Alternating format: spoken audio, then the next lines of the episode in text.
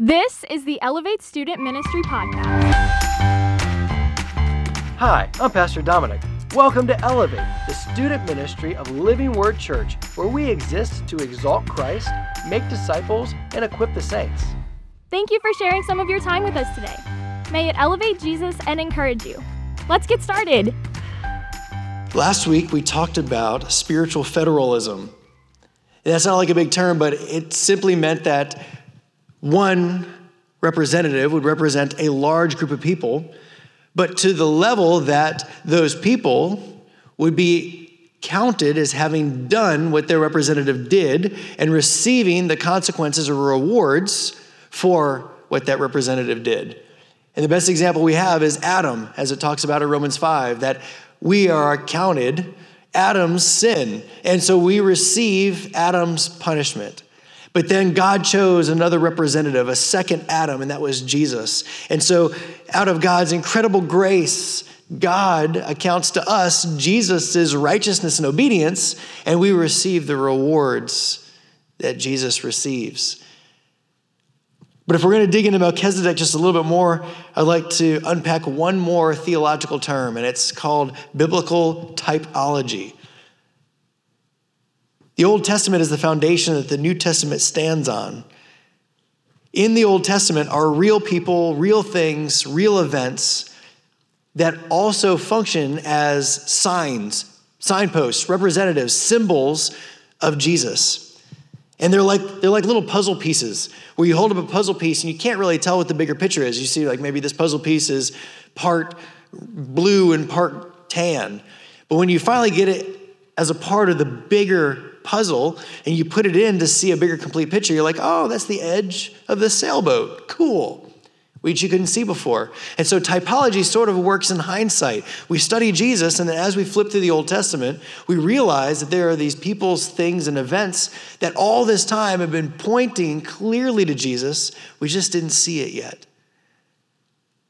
Maybe an example would be Isaac with Abraham's near sacrifice of him, who in Abraham's mind was dead for three days, who carries the wood for his own sacrifice up the hill, up the mountain, who has a substitution effect with this ram caught in the thicket, who happens to be on the very hill that the future sacrifices would take place on in Jerusalem.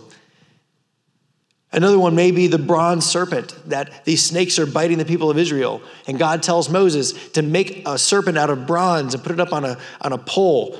And Jesus points out this type and says that just like the bronze serpent was lifted up, the Son of Man will be lifted up, and all who look to him will be saved.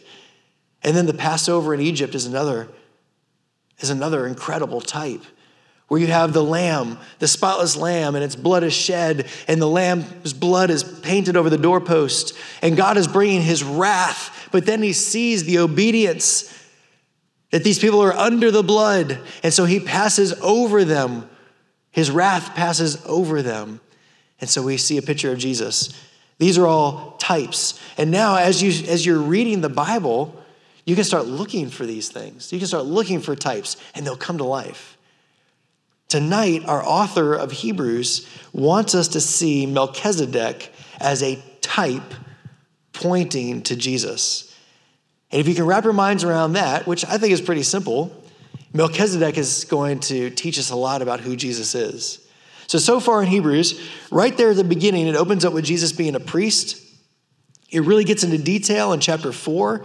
Then in chapter five, the author brings up this character, Melchizedek, out of nowhere, seemingly. He's referring back to Psalm 110, which you can go ahead and turn to. We're going to look at that in a minute. And then twice brings up this Melchizedek character. And right in the middle, when we think we're going to get an explanation of why, the author pushes pause and then gives us a warning about checking ourselves about our salvation. And tonight, he's finally coming full circle and he's going to pick up where he left off in Hebrews 7. But we're going to begin our study in his reference in Psalm 110. If you're looking for Psalms, cut your Bible in half if you find Isaiah, go left. Psalm 110.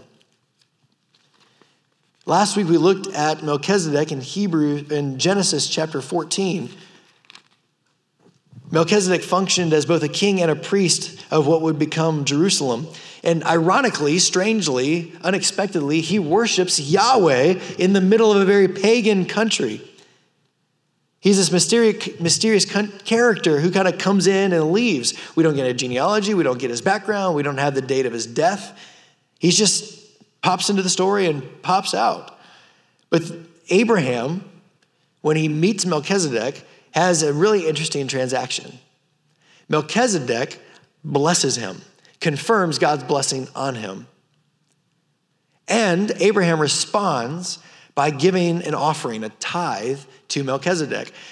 And this transaction teaches us four things, which we unpacked last week. And the four things are simply that Melchizedek is acknowledged by Abraham to be a legitimate priest of Yahweh, that Melchizedek's office of priest is by God's choice, not by genealogy. Melchizedek stands as a representative of God to Abraham, and Abraham honors him as the superior. Melchizedek is the greater, Abraham recognizes himself as the inferior. So Melchizedek seems to come out of nowhere, it disappears into history, he's never spoken of again until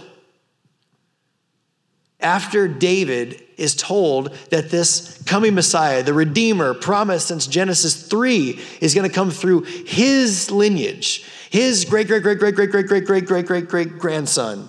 Somewhere down the line is going to be the Redeemer. David is writing a song to the Lord, and God hits him with the inspiration of the Holy Spirit, and he writes a conversation between Yahweh God and the coming Redeemer. He is, he's peeking in on a conversation happening in heaven between God the Father and God the Son. And, and David acknowledges this, this Lord as Adonai. And that's what we're going to pick up tonight. It's fascinating. Psalm 110, verse 1. And the Lord, you'll see all capital letters, that's the name Yahweh. And Yahweh says to my Lord, wait a minute, whoever would David acknowledge as his Adonai except God himself? So we already see this interesting dynamic of who God is. And Yahweh said to my Lord, Sit at my right hand until I make your enemies your footstool. Who is worthy to sit on the throne, on God's throne? The Lord sends forth from Zion your mighty scepter. Oh, check this out. Zion is the mountain that the temple will be built on, but a scepter represents royalty. So we have this, this play back and forth between royalty and a spiritual religious side. Rule in the midst of your enemies. Your people will offer themselves freely. So, this ruling, this kingship on the day of your power in holy garments. Well, who wears holy garments? The priests. From the womb of the morning, the dew of your youth will be yours. That would be fun to explain another day. Verse 4 Yahweh has sworn and will not change his mind. You, this is Yahweh speaking to this Lord, David's descendant, you are a priest forever after the order of Melchizedek. So I'm going to break this down very quickly before we jump into Hebrews 7. This phrase, Yahweh has sworn, is really big. We're supposed to stop and go, What? Why on earth would God ever need to make an oath or to promise something? Everything God says is true, is perfectly concrete because God Himself is truth.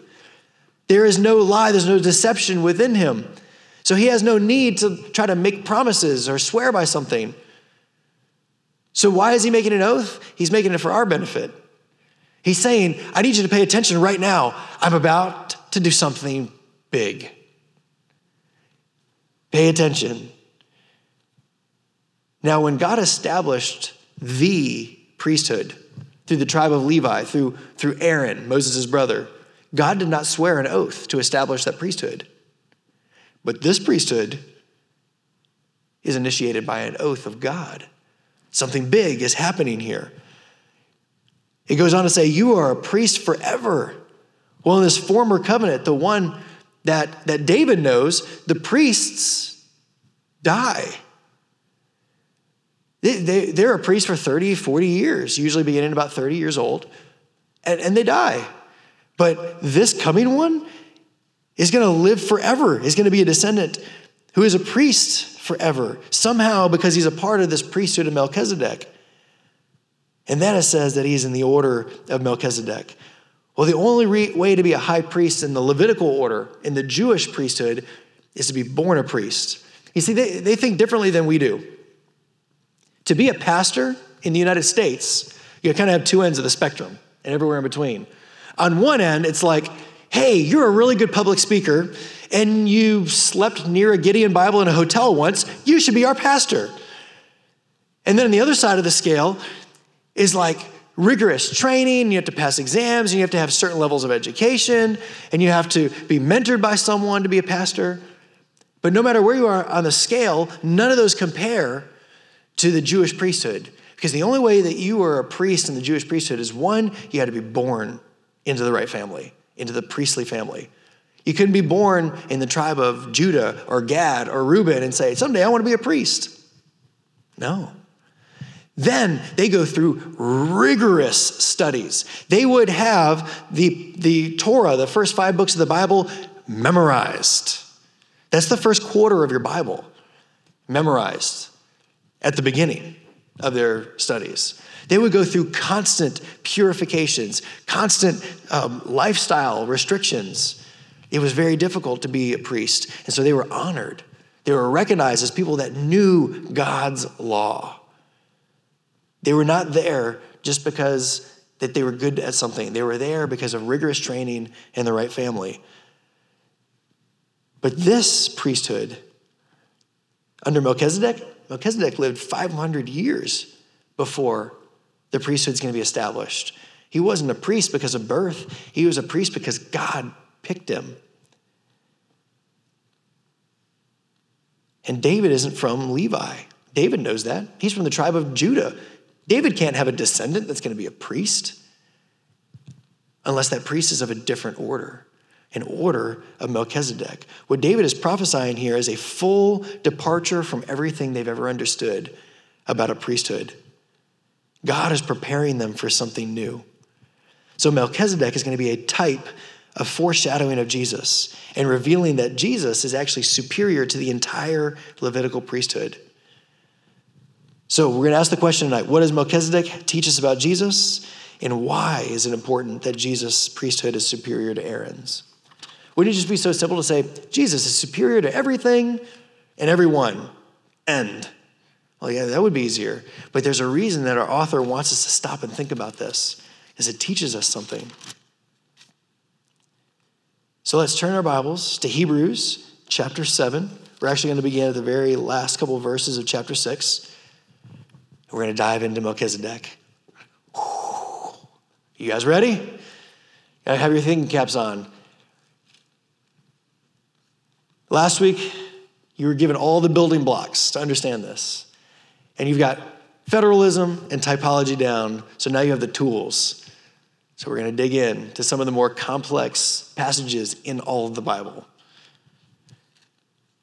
Let's start in chapter 6, verse 19. This is where our author picks up with this conversation of Melchizedek. We have this as a sure and steadfast anchor of the soul, a hope that enters into the inner place behind the curtain where Jesus has gone as a forerunner on our behalf. After having become a high priest forever after the order of Melchizedek. So our salvation is secure, it's locked down. We can rest that we're saved because of who Jesus is and because he is a part of this mysterious order, this mysterious priesthood. And now let's get into it. Chapter 7, verse 1. For this Melchizedek, king of Salem, priest of the Most High God, met Abraham returning after the slaughter of the kings and blessed him. And to him, to Melchizedek, Abraham apportioned a tenth part of everything. He is, by first translation of his name, King of righteousness. And then he is also King of Salem, and that is King of peace. He's without father or mother or genealogy, having neither beginning of days nor end of life, but resembling the Son of God, he continues a priest forever. So the first thing we see here is because Abraham gave tithes to him and received the blessing, Melchizedek is a legitimate priest of Yahweh, of the Most High God. Then our author of Hebrews grabs onto his name and shows that he is representing God. We, we see that this coming Messiah in Jeremiah, in Jeremiah 23 is going to be called the, the righteous branch. Melchizedek is the king of righteousness. We see in Isaiah chapter 9 that Jesus is going to be called the Prince of Peace, and this is the King of Peace. So, right away, Melchizedek is standing as a representative of God. And that's the second point that we're making here. Verse 3 He's without father or mother or genealogy. The author's purpose here for raising the topic of Melchizedek is because he wants us to see that he is resembling Jesus. Our author is saying, This is a type. Pay attention. We're going to learn something from him. That's why he uses the word resembling in chapter in verse 3. He's a type. And he's going to teach us something. A priest forever. And so the author is going to fuse Psalm 110 that we just read with Genesis 14 together. And he's pointing out that Melchizedek didn't have a genealogy. He didn't have a background. We don't know who his mother or father is. In fact, we never hear of him again. It's like he just continued being priest forever. And our author is saying, just like it's sort of suggested that he's a priest forever since we don't know when he died, this is just like the Son of God. He's going to be a priest forever. And this is a huge key to understanding where he's going here in a few verses. I want to pause for a second. Melchizedek represents God. Did you know what the word Christian means? It means little Christs. We were first called Christians in the book of Acts. And it was because people are walking around, they didn't have pictures of Jesus.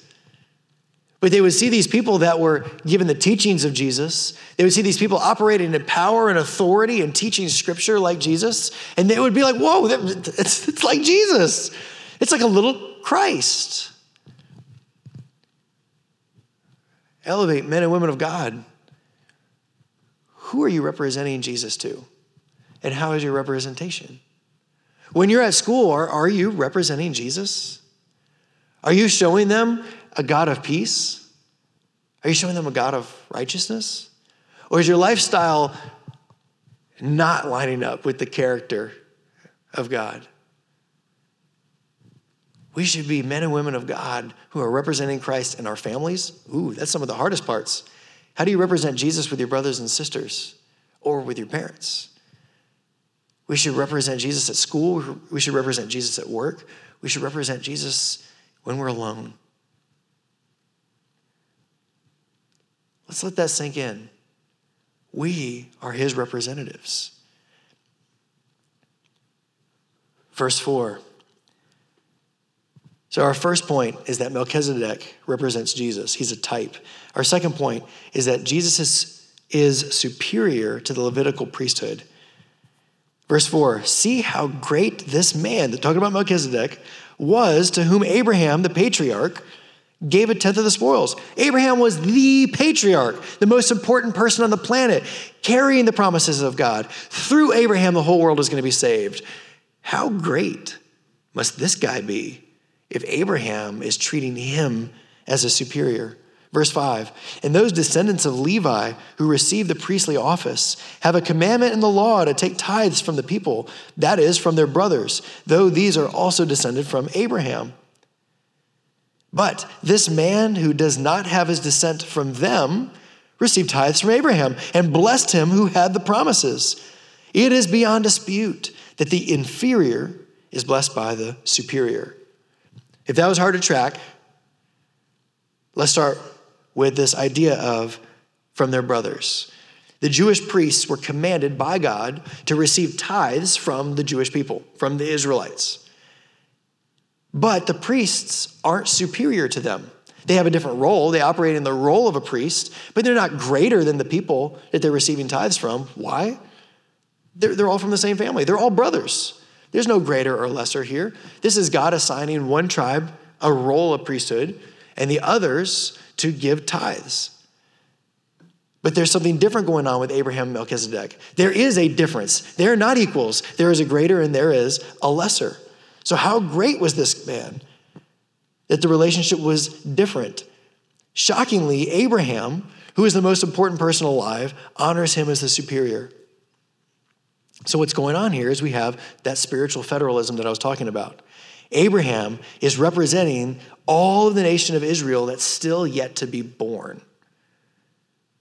He is the spiritual federal head of all 12 tribes of his future descendants, including Levi, including the priesthood. And so if Abraham submits to Melchizedek, and Abraham represents all of Israel, including the priesthood, then Melchizedek's priesthood is superior to Abraham's descendants and priesthood. Did you follow that? It's important. Nod your heads if you're following me. Do you want me to say it again?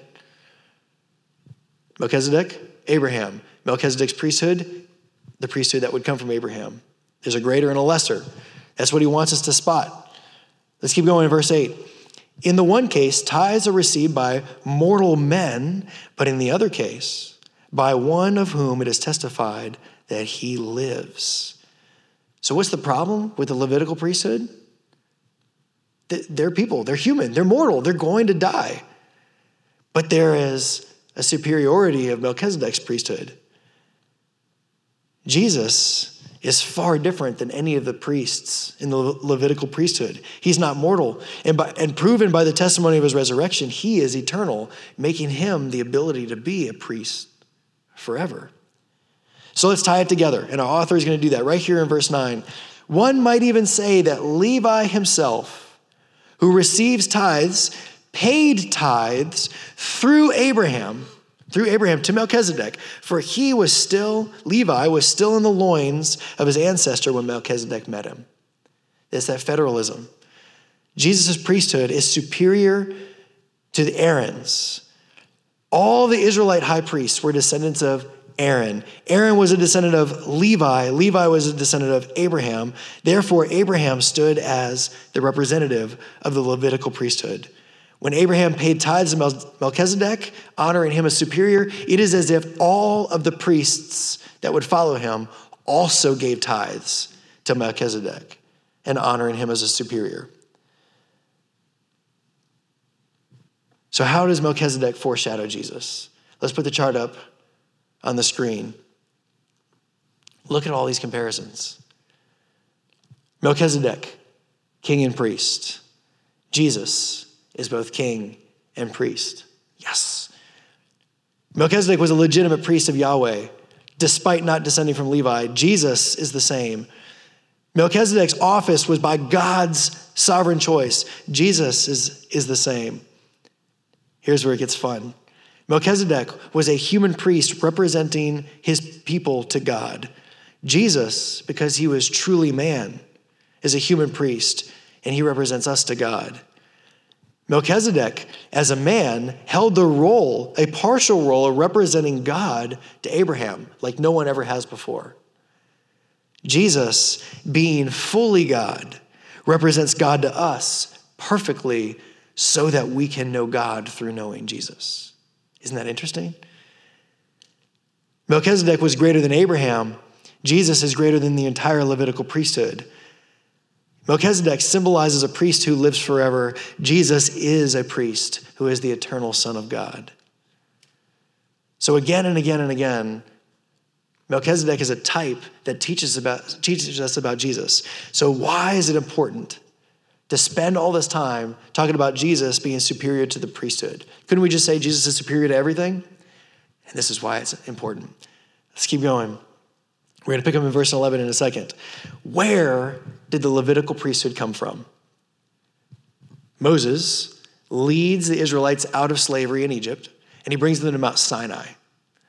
And, out, and at Mount Sinai, God blesses them with the gift of having his presence, his manifest presence, in the middle of their camp. And it's, it's seen as a pillar of fire or a cloud of smoke. God's presence manifested at the center of their camp in a way that no other people have ever experienced it since Adam and Eve walked with God's presence in the garden. It's supposed to remind us of that. But a holy God cannot dwell with unholy people. So God makes a covenant with them. I will be with you, and you will be a holy people. How? You're going to have to live set apart from everyone else. If you're going to be holy to me, You're going to have to be different from everything. And so God gives them the law, and it sets them apart what they eat, what they wear, cleansing laws, and everything else. But the most significant thing that He did is He set up a way for them to have their sins purified. And He did this through sacrifices. Spotless animals would die as substitutes for the people who deserve to die for their sin. Did you follow that? The wages of sin is death. If I sin, I deserve death. So God said, You can slay an animal, and I will accept this animal's death on your behalf as a substitute. Are you seeing a type of Jesus yet? So cool. So he set up this covenant, these sacrifices. In short, it was God's covenant with Israel through Moses that established the Levitical priesthood. If you have an egg, you know that a chicken exists. The Levitical priesthood is there because of God's covenant. Chapter 7, verse 11. If perfection, we're answering the question why this is important, that Jesus is superior to the Levitical priesthood. If perfection could have been attained through the Levitical priesthood, and indeed the law given to the people established that priesthood, the law here represents the covenant, the covenant established that priesthood. Why was there still need for another priest to come, one in the order of Melchizedek, and not in the order of Aaron? For when the priesthood is changed, the law must be changed also. If there is a new priesthood, it signifies there must be a new covenant. That old covenant was called the Mosaic covenant. Why would God speak of another priestly order in Psalm 110 if Aaron's covenant, if Aaron's priesthood was sufficient to deal with sin?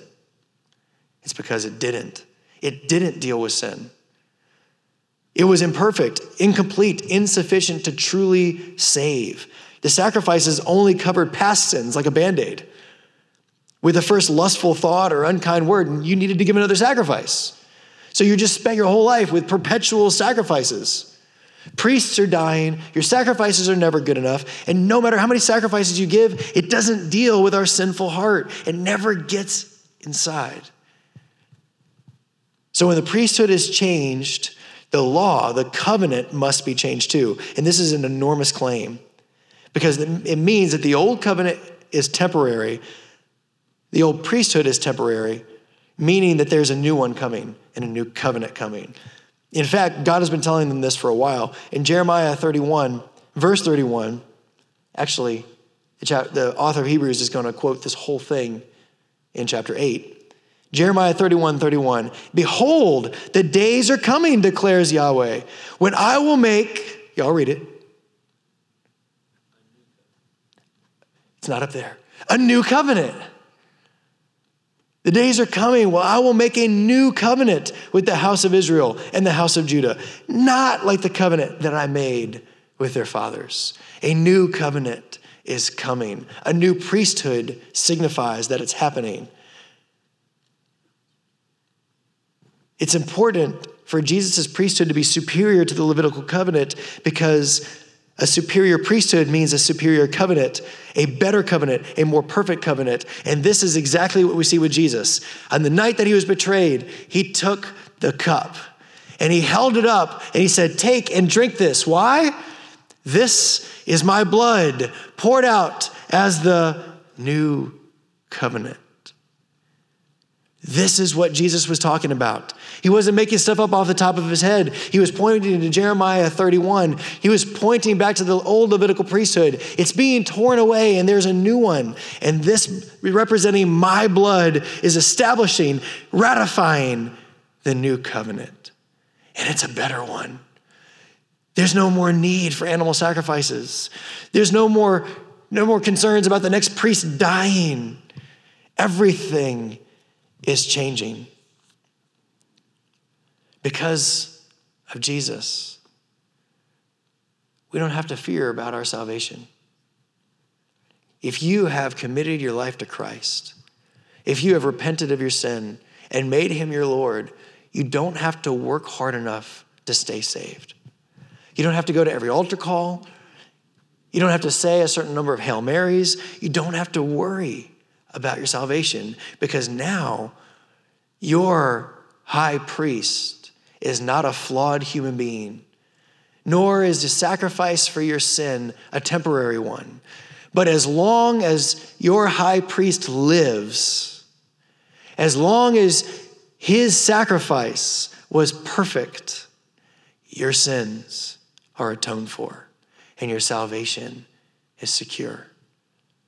How long will the eternal Son of God live? How long will his holiness be worthy? It's eternal. We can rest in our salvation. So if Jesus is a priest forever, then his salvation is forever. Verse 13. He, talking about Jesus, of whom these things are said, belonged to a different tribe. And no one from that tribe has ever served at the altar. They've never been a priest before. For it's clear that our Lord descended from Judah. And in regard to that tribe, Moses says nothing about priests. And what have we said is even more clear if another priest like Melchizedek appears, one who has become a priest on the basis of a regulation as to his ancestry, but on the basis of the power of an indestructible life. So, why is Jesus worthy to be a priest, even though he doesn't come from the tribe of Levi? Because he's of an ancestry that lives forever. He is the Son of God. So it doesn't matter what tribe he's born to. What matters is that his life is indestructible. Verse 17, it is declared, You are a priest forever in the order of Melchizedek. Jesus' unique office comes by God's sovereign choice, not an arbitrary genealogy. And this prophecy of Psalm 110 points to the coming high priest operating forever in his role. This could only be done by God. Jesus must be God so his priesthood would last as long as he lives, making his covenant eternal. Therefore, verse 18, the former regulation, the former covenant is set aside because it was weak and useless, for the law made nothing perfect. And a better hope is introduced by which we draw near to God. What's the whole point of this thing? The whole point of Jesus' priesthood, the whole point of his sacrifice, the whole point of his coming to earth and dying on a cross is so that God can dwell with his people. That his people will be holy and set apart and can dwell in his presence. That's what it all comes down to that we can draw near to God. Jesus' inauguration does two things it sets aside the imperfect covenant and it replaces it with a better hope, a better covenant. Imagine like a paper check. You know, someone fills out a check, and the check represents money that you don't have. And this check is paper, it is worthless. The only value it has is the promise of the person that gave it to you that there's money to back it up. Are you following me so far? This old covenant, this Levitical priesthood, is like that paper check. And it's good because the one who wrote out the check is good for it. But Jesus is the fulfillment of that check.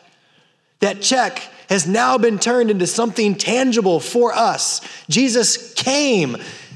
So now, how much does that check have value? None. Put it on the nail, throw it away. It's already been fulfilled. It's been replaced with what is good, what is perfect, what is holy. Jesus, his priesthood has displaced what was good and appointed by God is now no longer valid because Jesus is here. We can rest in his priesthood. How big a deal is this covenant? Verse 20, and it was not without an oath. Others became priests without any oath. But he became a priest with an oath. When God said to him, The Lord has sworn and will not change his mind, you are a priest forever. Because of this oath, Jesus has become the guarantor, the guarantor of a better covenant. Now, there have been many of those priests since death prevented them from continuing office, but because Jesus lives forever, he has a permanent priesthood. Therefore, he is able to save completely. Those who come to God through him, because he always lives to intercede for them. When will your priest stop interceding for you? Never. He's a priest forever. He saves completely. The Levitical priesthood came into existence without God making an oath. Had God established it with an oath at Sinai with Moses, then it would have lasted forever. It would have lasted the length of God's life. But he didn't. This one is better, superior, because God established it with an oath, so Jesus' priesthood will last as long as God lives, as God, long as God is truthful. So, for all these reasons, I've got a list. For all these reasons, Jesus can guarantee a perfect and final covenant between God and man. First, he is king and priest. Second, his priesthood is by God's choice. Third, his priesthood makes a way for us to enter God's presence. That's the whole goal, for us to draw near to God. Fourth, being God, he stands as God's perfect representative so we can know God. Fifth, being human but sinless, he's our perfect priest representing us to God. Being holy, he gave himself as the perfect sacrifice for our sin. Seven, the covenant that accompanies his priesthood is totally sufficient to perfectly and eternally erase sin. And eighth, being the eternal Son of God, his priesthood and covenant are eternal. And what do these add up to? Jesus saves completely. He is everything we need. Let's finish out this section. Verse 26 Such a high priest truly meets our need. One who is holy, blameless, pure, set apart from sinners, exalted above the heavens. Unlike other priests, he doesn't need to offer sacrifices day by day, first for his own sins and then for the sins of the people. He sacrificed for their sins once for all when he offered himself. For the law appoints as high priests men in all their weaknesses, but the oath which came after the law appointed the Son, who has been made perfect forever. Now, the main point of what we're saying is this we do have such a high priest who sat down at the right hand of the throne of the majesty in heaven. Spiritual federalism, this is where it ties together. Pay attention. Our representative goes behind the veil into the presence of God as our representative. He is holy, and he doesn't need to give sacrifices for his own sin. Therefore, all of those that he represents are seen by God as holy. Oh, that is good news because I know my thoughts, I know my sin. But God sees you and me as holy because Jesus is our representative. And there doesn't need to be any more sacrifices for sin because as long as God sees his son as holy, he'll continue to see us as holy. The sacrificial system is fulfilled, it's no longer needed. His sacrifice was perfect and final. I challenge you, make Jesus your high priest. If you don't, if you don't know him, if you haven't given your life to him, this is what you're coming into. This isn't like a standard altar call where it's like, your life will be better. No, I can't promise that. Scripture says, watch out, things are gonna get really hard. But I can tell you what is true is that now Though your sins are like scarlet, his sacrifice makes them white as snow. Though you are going to sin again, he stands before God as your holy representative so that God sees you as holy as his son and you receive the rewards, the heavenly rewards, the eternal life rewards that his son earned with his perfect obedience and righteousness. Isn't that amazing? If you guys can grasp this, you are light years ahead of most Christians whose Bibles are collecting dust somewhere. You're understanding some of the depths of why the cross is so important. No sin can block Jesus from saving you. Nothing in your past, nothing in your future can block your perfect high priest from being good enough.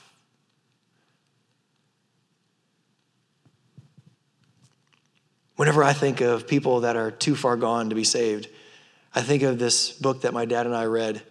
It was a, sort of a biography that, of a man that my dad met. He came out of Vietnam. His name was Mac Gober. And Vietnam had so damaged him that the only way that he found any sort of separation from the demons that he dealt with and the stresses and the pain that he dealt with was just get on a Harley and ride and do drugs all day and all night. And he joined the Hells Angels. In fact, he became so bad and so violent that the Hells Angels kicked him out. They didn't want him anymore. He became filthy and disgusting. He would stand in, in grocery store lines and just urinate on himself and didn't care. He would hurt people for no reason, constantly in drugs, constantly against the law. And one day, a knock came at the crack house he was living at. And he opened the door, and here's this clean cut young man holding Bible tracts, asking if he wanted to talk about Jesus. And Mac Gober responded by grabbing the kid by the shirt, pulling him in the door, and beating him, and then throwing him back out into the front yard, bloody. This was a guy who was past saving.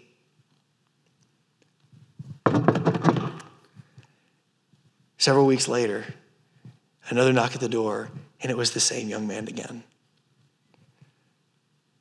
And Mac did the same thing pulled him in, beat him, threw him out on the front yard.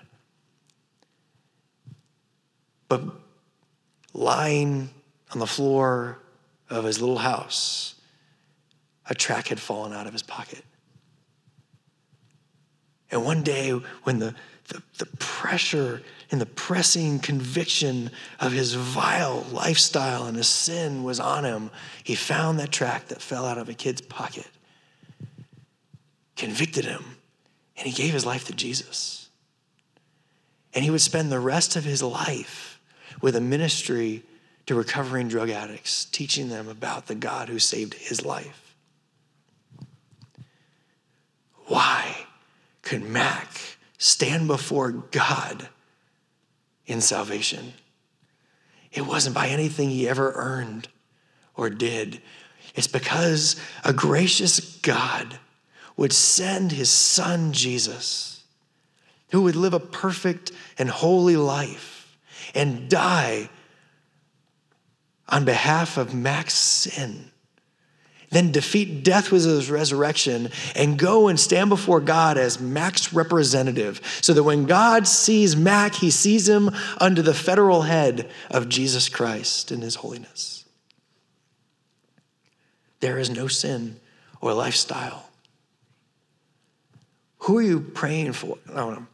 Who are you not praying for because you're so convinced they're too far gone? Let's start believing that God is bigger than sin. Let's start believing that Jesus' redemption is a thousand times and a million times and infinitely times more than what we can sin.